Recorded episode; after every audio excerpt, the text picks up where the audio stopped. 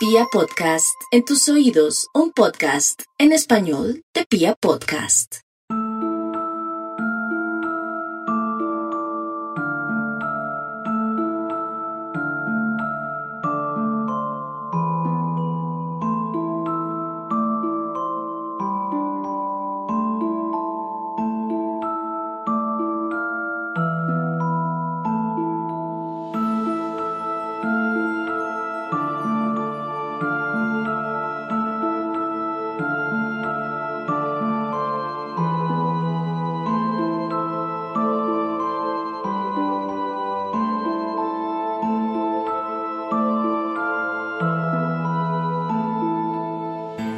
Que el ser humano se organizó en una sociedad estructurada, ha habido castas, ha habido clases sociales, ha habido personas especiales.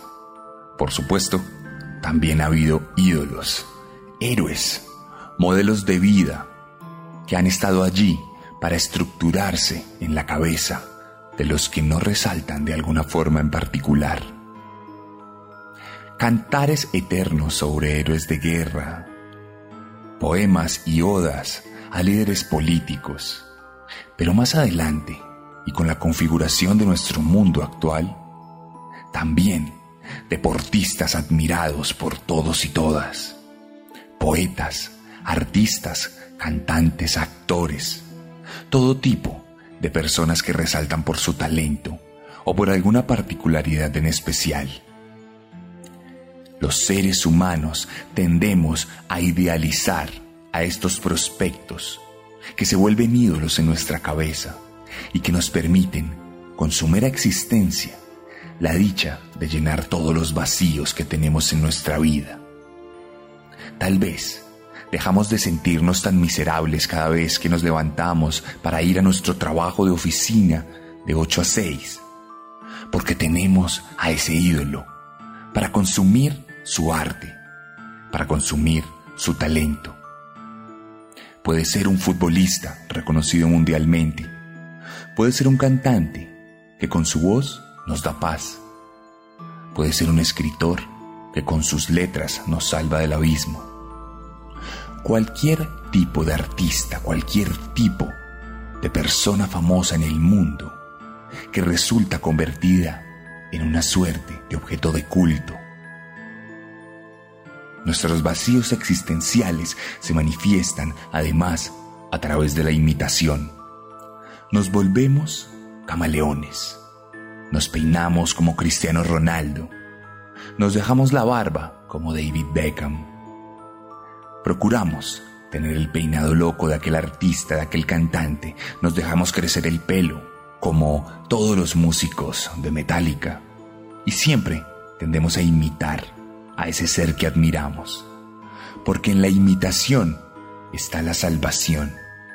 Le ponemos también el nombre de nuestros héroes a nuestros hijos. Es una forma de rendirles culto, es una forma de rodear esa tremenda línea delgada entre la cultura y la automedicación psicológica en la que nos metemos a nosotros mismos para soportar el tedio. Admiramos por lo general a gente increíble, a gente que tiene algún tipo de talento en particular, aceptado por supuesto por la sociedad. Pero ¿qué pasa cuando alguien no admira a héroes, sean villanos? ¿Qué pasa cuando ese objeto de culto en realidad es un demonio venido desde los mismísimos infiernos? Bienvenidos a la decimotercera entrega de la tercera temporada de Serialmente en Vía Podcast, a petición del público.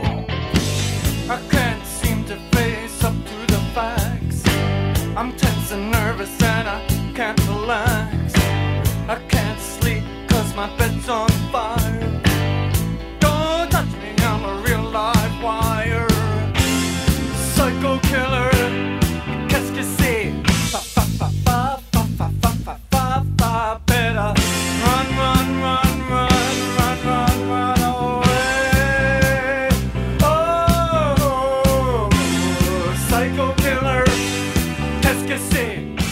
les traigo la historia de un imitador. Les traigo la historia de un hombre que no soportó las ganas de simplemente ser un fan y se convirtió en un par. Les traigo la historia de un portento malvado que supo poner las letras de su nombre en los anales de la historia de la maldad de los Estados Unidos. Y eso ya es mucho decir. Hoy les voy a contar la historia de Joel Rifkin.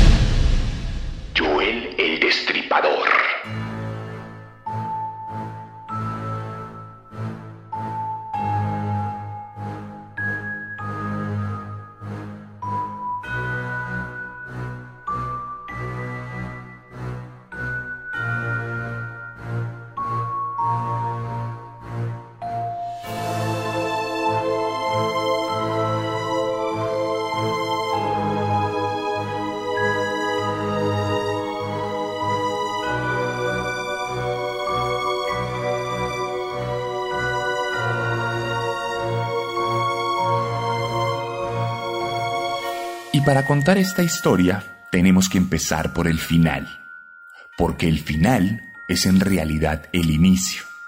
Sé que muchos de ustedes se han preguntado muchas veces sobre aquella disyuntiva filosófica que nos da esta duda existencial.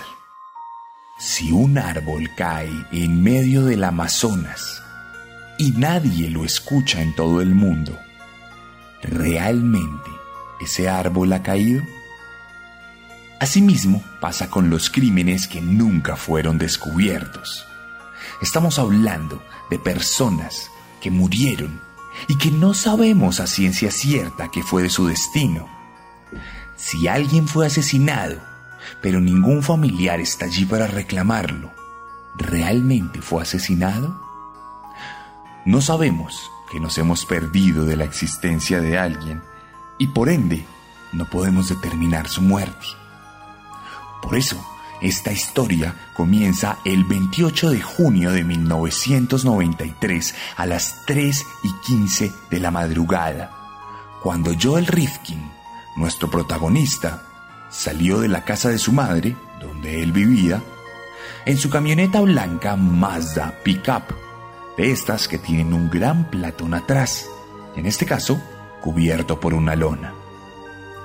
Joel salió muy tranquilamente después de un gran día muy extenso, en el cual tenía que llevar a cabo una labor importante. Sin embargo, nuestro protagonista no se dio cuenta de que la placa del carro, la matrícula, se había caído de la parte trasera. Así, recorrió las calles de Nueva York y de repente fue interceptado por la policía que se dio cuenta de este detalle de la matrícula. Entró en pánico y en vez de detenerse, optó por escapar. Adelantó una persecución de 140 kilómetros por hora, lo máximo que podía dar aquella camioneta en aquel entonces. Rápidamente, las patrullas de la policía se hicieron detrás, le generaron mucha presión y el hombre, presa del pánico, terminó chocando con un teléfono público, destrozando por completo el capó y deteniéndose de forma obligatoria. La policía rápidamente sacó las armas, se adelantó y se puso presta a la ventana del conductor. Allí había un hombre con lentes, pelo lacio y un gran bigote que curiosamente tenía una gran mancha de noxema, una crema hidratante que se utiliza para muchas cosas relacionadas a la piel.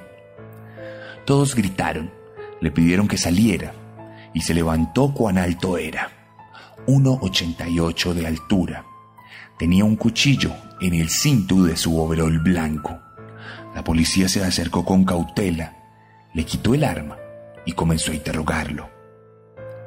Rápidamente le preguntaron por qué había escapado. Él dijo que no sabía lo que había pasado y de hecho también dijo que no sabía que no tenía matrícula. Se veía muy nervioso y el policía en jefe se dio cuenta. Pero también se dio cuenta de que allí había un olor tremendamente putrefacto. olía a podrido, olía a muerte. Y entonces decidió abrir ese platón para encontrarse de frente con el cadáver de Tiffany Brecchiani, de 22 años, que según su olor y estado avanzado de descomposición, llevaba varios días muerta. Cuando le preguntaron qué había pasado, sin mostrar ninguna emoción, dijo, Era una prostituta. La recogí en la calle Allen en Manhattan. Tuve sexo con ella, pero las cosas salieron mal y la estrangulé. ¿Creen que necesito un abogado? Eso explicaba el noxema. Años atrás, en la popular película El silencio de los inocentes, protagonizada por Anthony Hopkins, se había retratado el uso de esta crema para combatir el olor podrido de los cadáveres en descomposición. Sin saberlo en ese momento, los agentes de policía habían capturado al peor asesino en serie de la historia de Nueva York.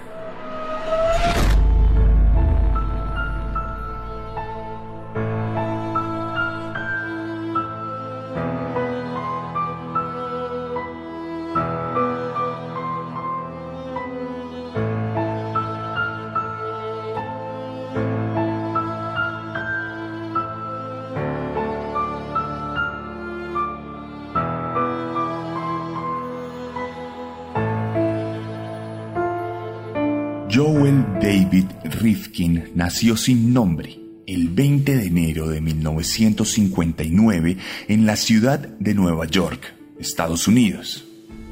Hijo de una pareja muy joven de universitarios que no estaban preparados para ser papás, fue puesto en adopción en cuanto llegó al mundo. Aunque tuvo la suerte de ser adoptado tan solo unas semanas después de su nacimiento.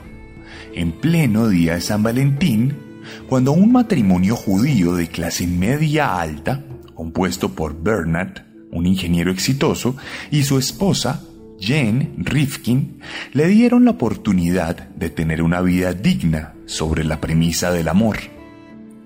De hecho, motivados por su acto puro, tres años después, en 1962, adoptarían nuevamente, esta vez a una pequeña niña que sería por siempre la hermana de nuestro protagonista. Joel tuvo una crianza normal, con amor, nada de traumas particulares por lo menos en su primera infancia. Nada que podamos determinar como una semilla de maldad, como si ésta hubiera sido implantada por algún poder divino desde el inicio de su concepción. El infierno verdadero, sin embargo, comenzaría en la escuela elemental East Meadow, en la localidad de Long Island, en el mismo estado de Nueva York. Allá fue matoneado y rechazado desde el primer día en que asistió. Todos lo rechazaron, lo trataron mal y le pusieron apodos. La razón principal por la que se burlaban de él era su pose encorvada y su forma particularmente lenta de caminar. Por esto le apodaron Tortuga, y desde entonces su nombre, su identidad y su personalidad fueron eclipsados por un nuevo rol en el que se le había condenado por el resto de su infancia a ser un reír sin oportunidad de nada. Esto probablemente sería la causa por la que a pesar de ser un genio con un coeficiente intelectual de 128 puntos, nunca pudo destacar académicamente, teniendo notas mediocres y dificultades para avanzar a través de los años escolares.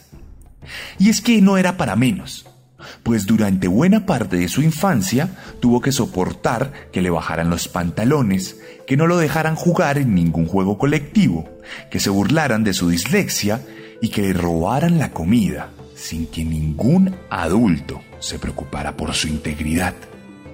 Aquí, entonces, es cuando llega su primer choque familiar. Su padre sentía mucha vergüenza por el pobre desempeño académico y deportivo de su hijo. El señor Bernard era un exitoso ingeniero que había logrado trabajar en grandes lugares, pero además era un hombre que en su juventud jugaba al fútbol de una manera eximia. Su hijo adoptivo, por el contrario, tenía muy malas notas y era particularmente amotriz, por lo que de ninguna manera pudo aprender a jugar al fútbol. Esto causó una brecha entre padre e hijo.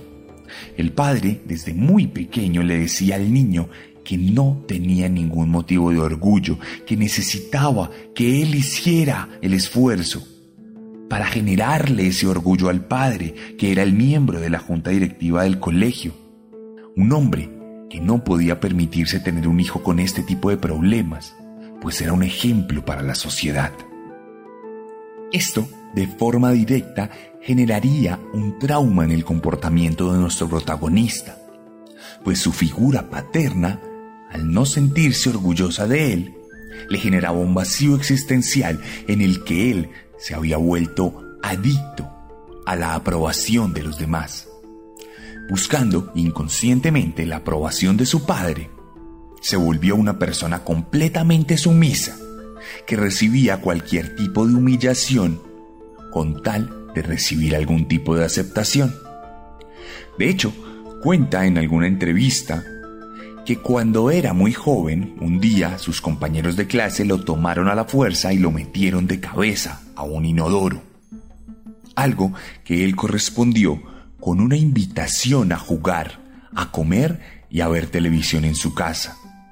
Estaba dispuesto a cualquier humillación con tal de pertenecer. Y esto, más adelante, le generaría una serie de problemas y de frustraciones que terminarían por convertirlo en un protagonista de un capítulo de Serialmente. De hecho, todos sus compañeros de clase en la actualidad lo describieron como una persona molesta, como alguien al cual hay que matonear de cualquier manera, alguien que en cuanto lo ves te genera mal genio y ganas de ser malo. Pues resulta que el malo terminaría siendo otro, aunque por su lado su madre le había inculcado sus dos pasiones. Le daba amor incondicional y le había enseñado a manejar una cámara fotográfica al tiempo que le había enseñado a crear paisajes con jardinería. Un hobby que aunque no muy común, sería fundamental para el resto de su historia. La fotografía, por lo pronto, era su pasión más inmediata. De hecho, trataría de volverse el fotógrafo de la escuela, pero sus propios compañeros le robarían la cámara y lo dejarían sin esta oportunidad. Días después, le negarían también la oportunidad de ser parte del baile de graduación y de aparecer en el anuario. Esta sería la gota que derramaría la copa, la frustración acumulada por no pertenecer tocaría su punto máximo y entonces la sumisión social germinaría un resentimiento absoluto que se convertiría en odio genuino. El monstruo había nacido.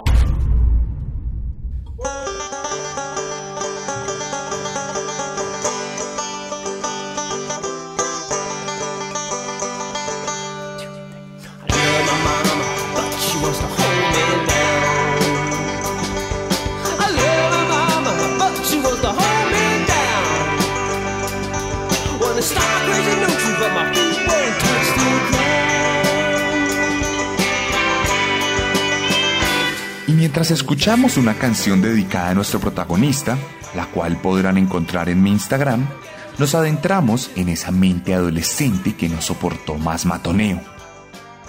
Venimos de una sociedad patriarcal es cierto que cada vez está cambiando más, nos estamos transformando y todos los hombres de nuestra generación estamos viviendo ese proceso de entendernos y entender a las mujeres de otra manera. Pero en la época de nuestro protagonista, la mujer no era más que un objeto. La mujer era madre, eso era lo único, y al ser pareja se convertía en una sumisa servil a los servicios de su marido. Por lo tanto, en este momento, la mujer era la representación de poder más grande a los ojos de nuestro protagonista, razón por la cual toda su frustración comenzó a irse hacia la mujer, porque ellas eran esquivas para él. Nunca, hasta ese momento de su vida, tuvo una relación o algo que se le pareciera, por lo cual se sentía tremendamente frustrado. Entonces, ese desprecio y esa frustración se fueron convirtiendo en fantasías, en este caso, sexuales, en las que en su cabeza nuestro protagonista tenía una fijación particular por el cuerpo femenino y por la figura de las mujeres en la sociedad. Las quería dominar, quería ser dueño de ellas, quería manifestar su poder a través de la carne de la mujer. Y entonces, en su cabeza, comenzaron a gestarse las peores historias histriónicas. Bondage, violencia, apuñalamientos, violaciones e incluso dos mujeres peleando a muerte por su amor. Estas fantasías, que por el momento eran solo eso, fantasías, coincidieron con el final de su año escolar. Por fin se había graduado de bachiller y estaba listo para entrar a la universidad. Por ser tan solitario, sus padres decidieron regalarle un coche. Coche que inmediatamente utilizaría para ir a los barrios de tolerancia de Nueva York a contratar servicios sexuales de forma indiscriminada. Se volvería un auténtico adicto al sexo con prostitutas. Les pagaba a cambio de relaciones sexuales y eso le hacía sentir que tenía el poder sobre ellas, que las dominaba, que las compraba de una u otra manera. Esto por las noches, pues en el día se dedicaría a estudiar. Entraría en 1977 a la Universidad de Nassau, donde se retiraría el año por bajo rendimiento.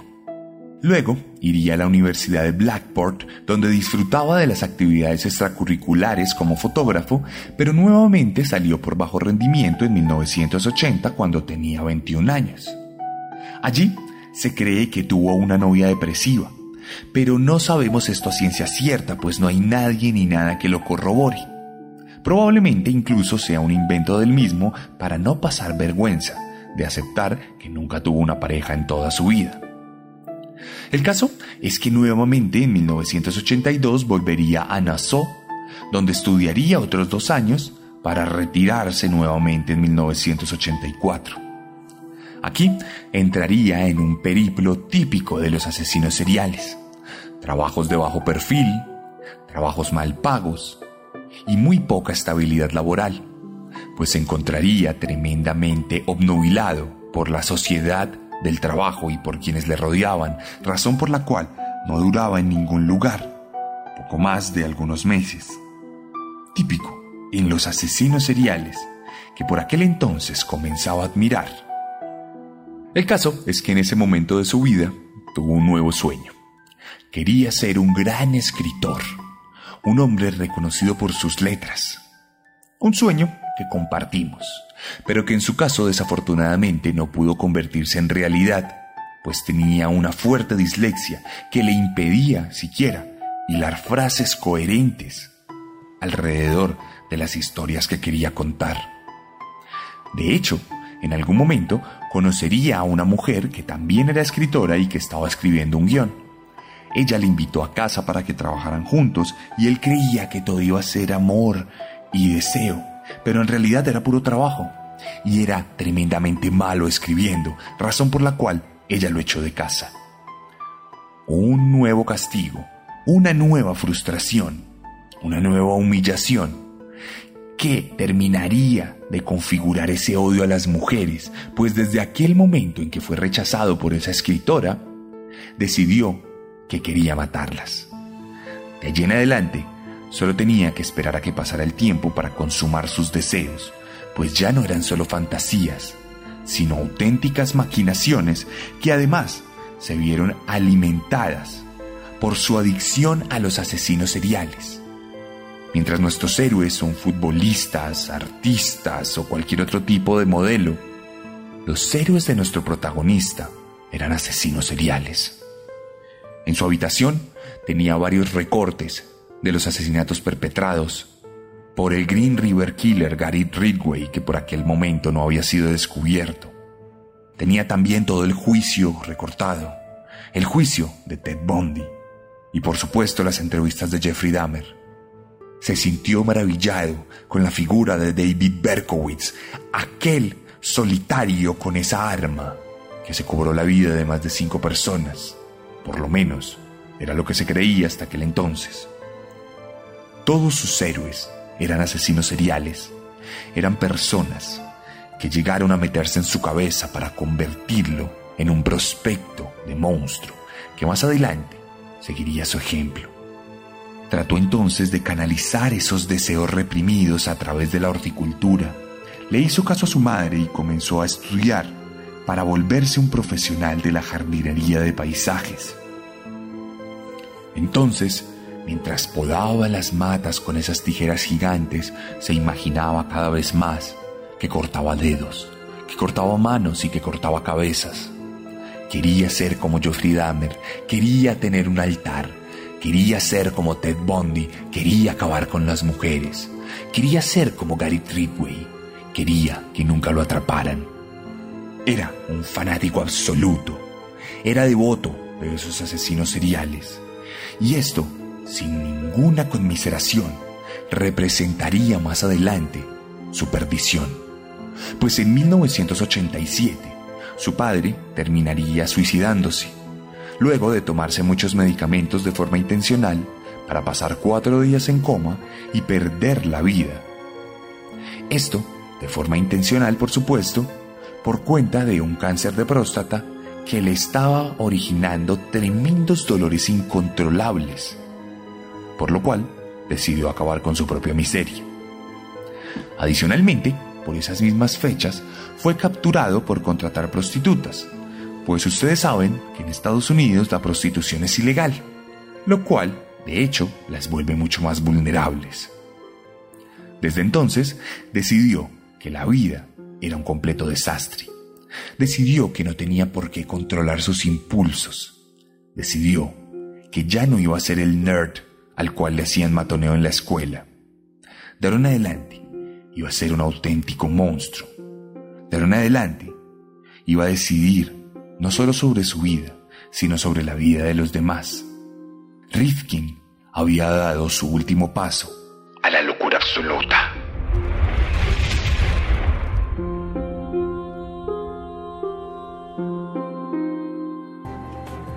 Remember while I was strangling in the truck, she had boots on. She was kicking the uh, driver's side door during this whole thing.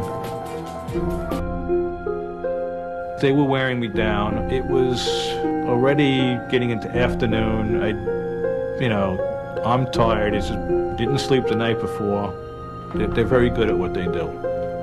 They know how to bring you to the edge and then take you back and then bring you back to the edge again. Llegamos a 1989, a los 30 años de nuestro protagonista, y allí las fantasías de sexo se habían convertido en fantasías de muerte. Las imágenes en su cabeza ya eran constantes y los impulsos se estaban volviendo incontrolables. Justo en ese momento, su madre y su hermana decidieron irse de viaje fuera de la ciudad, por lo cual lo dejaron solo en casa. Decidiría entonces irse nuevamente a Manhattan y recogería a una prostituta que respondía al nombre artístico de Susie. No sabemos mucho más de ella, solo que era una adicta al crack, que le pidió que se detuviera en varias ocasiones para comprar estas dosis de droga y poderse seguir drogando. Luego se la llevó a la casa. Ella siguió consumiendo y decidió quedarse dormida. Él se sentó a esperarla con los ojos abiertos y esperó un par de horas. Ella se despertó y él le recordó que habían tenido el trato de tener sexo, a lo cual ella se negó y le pidió que lo dejara salir de casa. Un nuevo rechazo, una nueva humillación. Nuestro protagonista se sintió tan frustrado como nunca. Tomó una bala, un souvenir de un cañón Howitzer que había comprado y golpeó a su víctima en repetidas ocasiones en la cabeza. Un golpe, dos, tres, cuatro, cinco, seis, diez, veinte. Decenas de golpes. pues solo se detuvo cuando literalmente no tenía fuerzas para levantar la bala. Pasaron unos minutos y nuestra víctima empezó a retorcerse en el piso y a gatear, a buscar una salida, y cuando vio a su victimario decidió luchar. Le mordió un dedo y trató de escaparse, pero entonces Rifkin la tomó por la garganta y la estranguló hasta que sus ojos se volvieron saltones, hasta que su lengua se puso morada y hasta que su cara azul. Cuando todo fue silencio en la casa, decidió tomar varias bolsas de basura, enrolló el cuerpo de su víctima y se dedicó un par de horas a limpiar el desastre que había armado. Pronto ya no había ningún rastro de sangre, y entonces vio el reloj y decidió que era hora de dormir.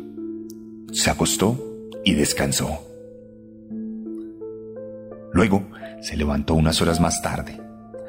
Recordó a Dahmer, recordó a Bondi y recordó a Berkowitz. Los tres tenían algo en común y es que habían sido atrapados. En eso quería superarlos, así que tomó la bolsa y se la llevó para el sótano de la casa. Allí le quitó nuevamente el plástico a la mujer, vio su cuerpo totalmente destruido y decidió que no lo iban a atrapar.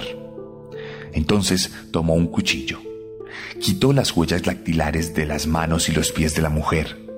Tomó unas pinzas, le abrió la boca y le sacó todos los dientes para que no pudieran reconocerla por este medio.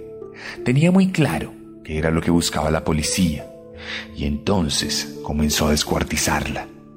Una a una fue cortándole las partes de su cuerpo, las manos, los antebrazos, los codos, los hombros, las piernas, la rodilla, los dedos, los pies, la cabeza. Pronto, el cuerpo de Susie había quedado absolutamente reducido a un puñado de porciones, sin ningún tipo de forma de reconocerla. Esa misma noche, nuestro protagonista tomó el coche de su madre, metió todos los cortes y se fue muy campante a repartirlos por el estado.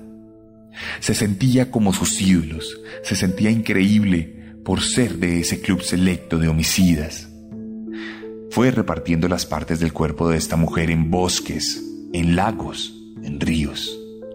Dejó su cabeza dentro de una lata de pintura en las alrededores de una cancha de golf, donde uno de los clientes se dio cuenta del acontecimiento y denunció rápidamente a la policía. Cuando escuchó su propio crimen en la radio, nuestro protagonista entró en pánico, pero luego se dio cuenta de que las autoridades no tenían ni una sola forma de rastrearlo a él hacia ella y además no tenían ninguna forma de identificarla. Razón por la cual, y hasta que pasaron los años y fue capturado nuestro protagonista, esta mujer permaneció como una Jane Doe, una NN, una persona sin identificar, en un cementerio cualquiera en los Estados Unidos. Cuestión que volvería a pasar el tiempo. El miedo de ser atrapado le impidió convertirse en un asesino prolífico en sus inicios. Pasaría más de un año, hasta finales de 1990, para que un nuevo viaje de su madre fuera el pretexto para llevar a cabo un nuevo asesinato, el segundo. Julie Blackbird, una mujer trabajadora sexual que tenía un look similar al de Madonna y por eso fue elegida. Con Julie pasaron la noche juntos, sin ningún contratiempo. Ella no lo rechazó, tuvieron relaciones sexuales y de hecho durmieron en la misma cama. Esto hasta que al otro día, a las nueve de la mañana, justo antes del despertar, él tomara la pata de una cama y la golpeara en reiteradas ocasiones en la cabeza para dejarla adormilada. Luego, la cogería gentilmente por el cuello y la estrangularía en la misma cama donde la noche anterior habían tenido relaciones sexuales.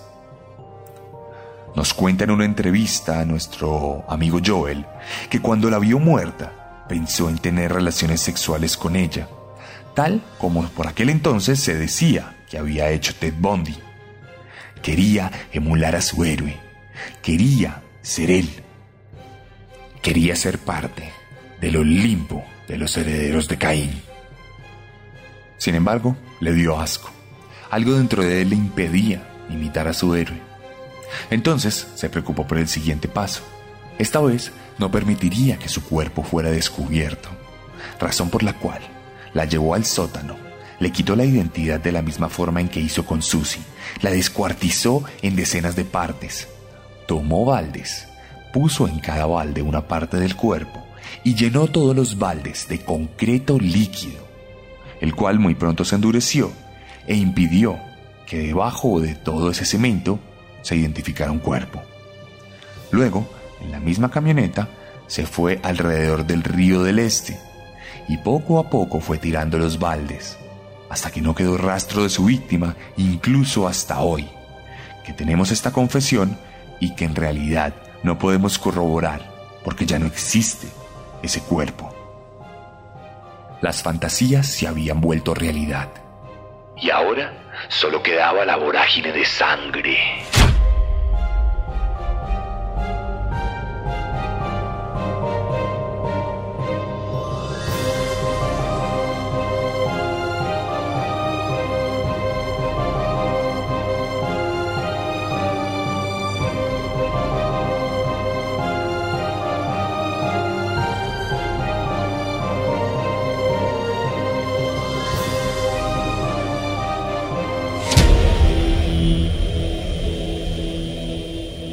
Desde ese momento, Joel mataría mucho más seguido.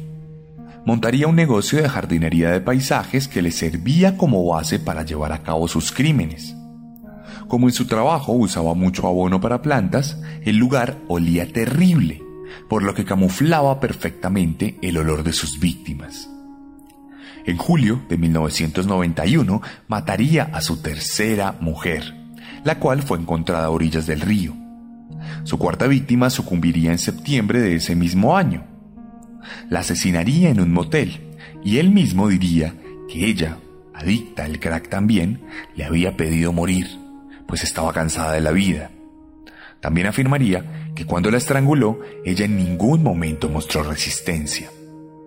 Aquí se le presentó un nuevo reto. Tenía que deshacerse del cuerpo a plena luz del día. Era lo único que no había hecho hasta ahora y entonces decidió inspirarse en Alfred Hitchcock y fue a comprar un baúl, en el cual puso el cuerpo de la mujer y se lo pudo llevar sin ningún tipo de consecuencia. Más adelante llegaría su quinta víctima, una prostituta coreana a la cual ya conocía desde antes, por lo cual él mismo dijo que había sentido remordimiento por llevar a cabo el asesinato. La primera y única vez que le pasaría, además, porque había tratado de entablar una relación con esta mujer. Cuestión que los siguientes meses mataría mucho más rápido, mucho más seguido, y se cobraría la vida de más de una decena de mujeres como mínimo, encontrando una nueva forma de deshacerse de ellas, metiendo siempre sus cuerpos en barriles de aceite los cuales tiraba en la zona rural, por lo cual se descomponían más rápido y era más difícil identificarlos. Todas, por supuesto, eran trabajadoras sexuales. Todas tenían una vulnerabilidad tremenda. Estaban sin familia, estaban sin el amparo del Estado y tenían una serie de problemáticas que al final las convirtió en una cifra más dentro del historial de nuestro psicópata de hoy. Así, para junio de 1993, nuestro protagonista acumuló 16 víctimas hasta que llegó a la 17, Tiffany, la misma mujer de la camioneta con la que empezó esta historia. A ella la estranguló en esa misma camioneta donde fue encontrada más adelante, esa Mazda blanca que en realidad era de su mamá. Luego, mientras avanzaba por la ciudad con el cadáver en la parte de atrás, compró todo para deshacerse del cuerpo. Lo guardó en la parte de atrás y cuando llegó a la casa, su mamá le pidió rápidamente las llaves para poder ir a hacer la compra del mercado. En ese momento tuvo un ataque de ansiedad, pero no pudo hacer nada, solo esperar. Pasarían un par de horas y la mamá volvería, sin enterarse de que había andado con un cadáver en el platón. Entonces se relajó. Siguió con el cuerpo ahí guardado sin hacer nada por esconderlo. No tuvo en cuenta tampoco su descomposición. Esa misma descomposición que más adelante lo llevaría a prisión. Cuando por fin decidió llevar el cuerpo a los alrededores del aeropuerto John F. Kennedy, fue detenido por la policía en una gran persecución que terminaría cómo empezó este capítulo.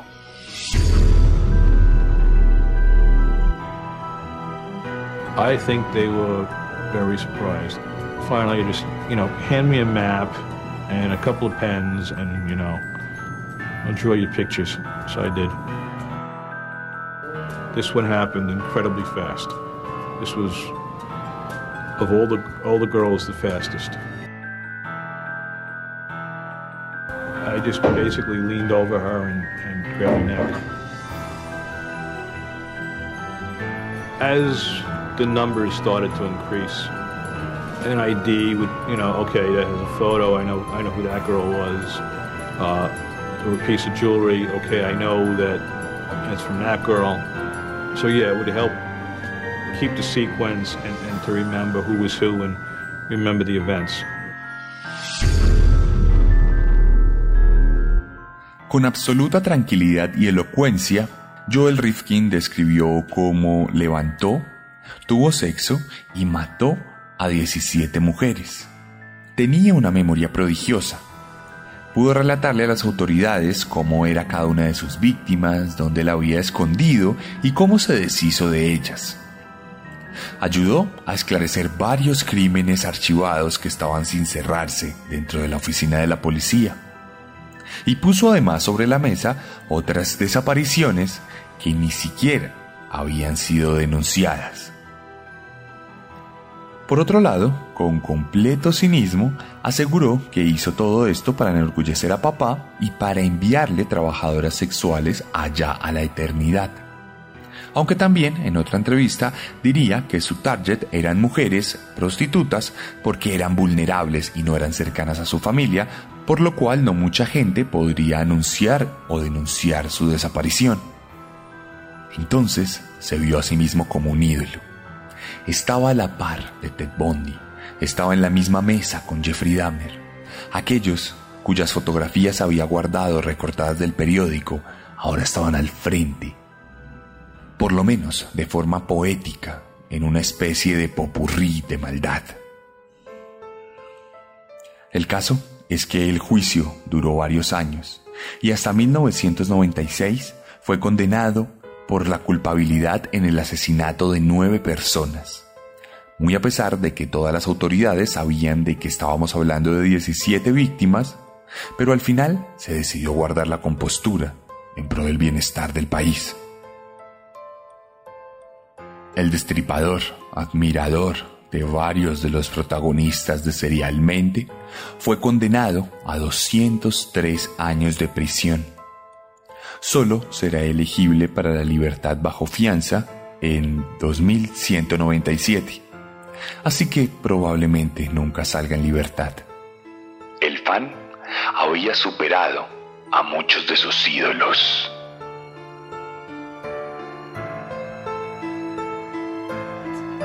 Wow, that is so cool. Dion Rifkin? Well, maybe you're not the Dion type. Okay, then let's see. Let's see. What do we got? Oh, oh, oh, oh, OJ! OJ Rifkin! Oh, you can even use a name. It's just initials. Oh, please, please, please change your name to OJ. Please, it would be so great. Elaine, what is going on? Al final, nuestro protagonista se convirtió en una especie de estrella. Se hizo una película sobre él, se hizo una canción que ya escuchamos, se le hicieron muchísimas entrevistas y hasta fue una especie de protagonista, o por lo menos de animador, de un capítulo de Seinfeld, aquella serie de los años 90 y de los 2000 muy popular en Estados Unidos, precursora de las comedias que conocemos hoy en la actualidad. Todo este contenido se los voy a dejar en mi Instagram para que lo vean. Allá pueden pasarse y escuchar la canción y pueden ver en las historias la reproducción de algunos de estos videos. Cuestión que nuestro protagonista era un fanático absoluto. Y ustedes, oyentes de Serialmente, ¿a qué son fanáticos? ¿Qué adoran con devoción y sin ningún tipo de duda? ¿A qué estarían dispuestos por cuenta de sus ídolos? Espero que allí afuera, entre los miles de oyentes de este podcast, no haya ninguna persona que sea fanática de estos asesinos. Los asesinos no son de admirar, no son ejemplos para la sociedad, más bien son el resultado de sus errores. Sus discursos son constantes mentiras producidas por la psicopatía.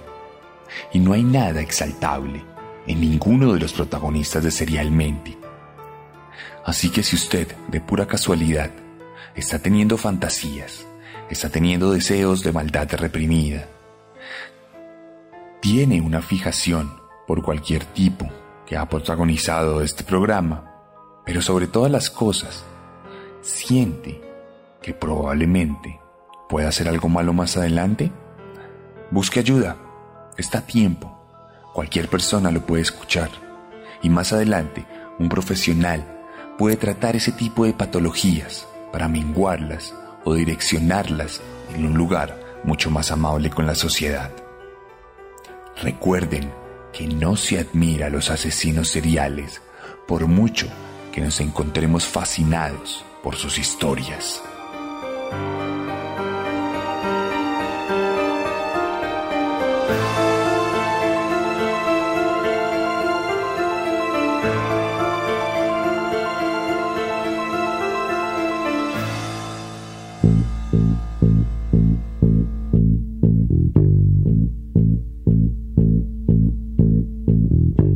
Y esta fue la decimotercera entrega de Serialmente en su tercera temporada. Estamos hablando de más de 80 capítulos.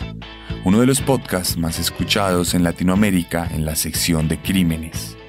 Pero queremos seguir avanzando. Queremos seguir creciendo y para eso precisamos de su ayuda. Por favor, comparta este capítulo, recomiéndeselo a la gente, invítela a escuchar serialmente y a seguirme en las redes sociales. Recuerden que en mi Instagram, que es arroba el guion bajo guion bajo arracadas, tengo para ustedes varias historias relacionadas a este caso, las cuales dejaré en destacadas. También les dejaré una publicación que me encantaría que comentaran, que guardaran, que compartiera y que le dieran like. Allí me pueden contar qué les pareció este capítulo, si les gustó, qué le mejorarían, qué mantendrían y cuál fue su parte favorita. Además, en esta red social y en TikTok, donde estoy como serialmente, tenemos nuevo contenido para ustedes. Si usted de casualidad nos sigue en nuestras redes sociales pero le gusta el podcast, échese una pasadita. Un reel diario sobre asesinos. Una publicación sin falta cada día para ustedes. Por último, les repito lo de siempre. Si les gustó mi forma de narrar, estoy seguro que les va a encantar mi forma de escribir. Si quiere alguno de mis libros, escríbame y lo de guianza. No importa en qué parte del mundo esté. Estamos disponibles a nivel mundial y a cualquier hora. Recuerde además que si está en México, tiene la posibilidad de tener un merch especial por ser mexicano. No siendo más, nos vemos la próxima semana con un nuevo monstruo. Porque recuerden que siempre Podemos ser peores.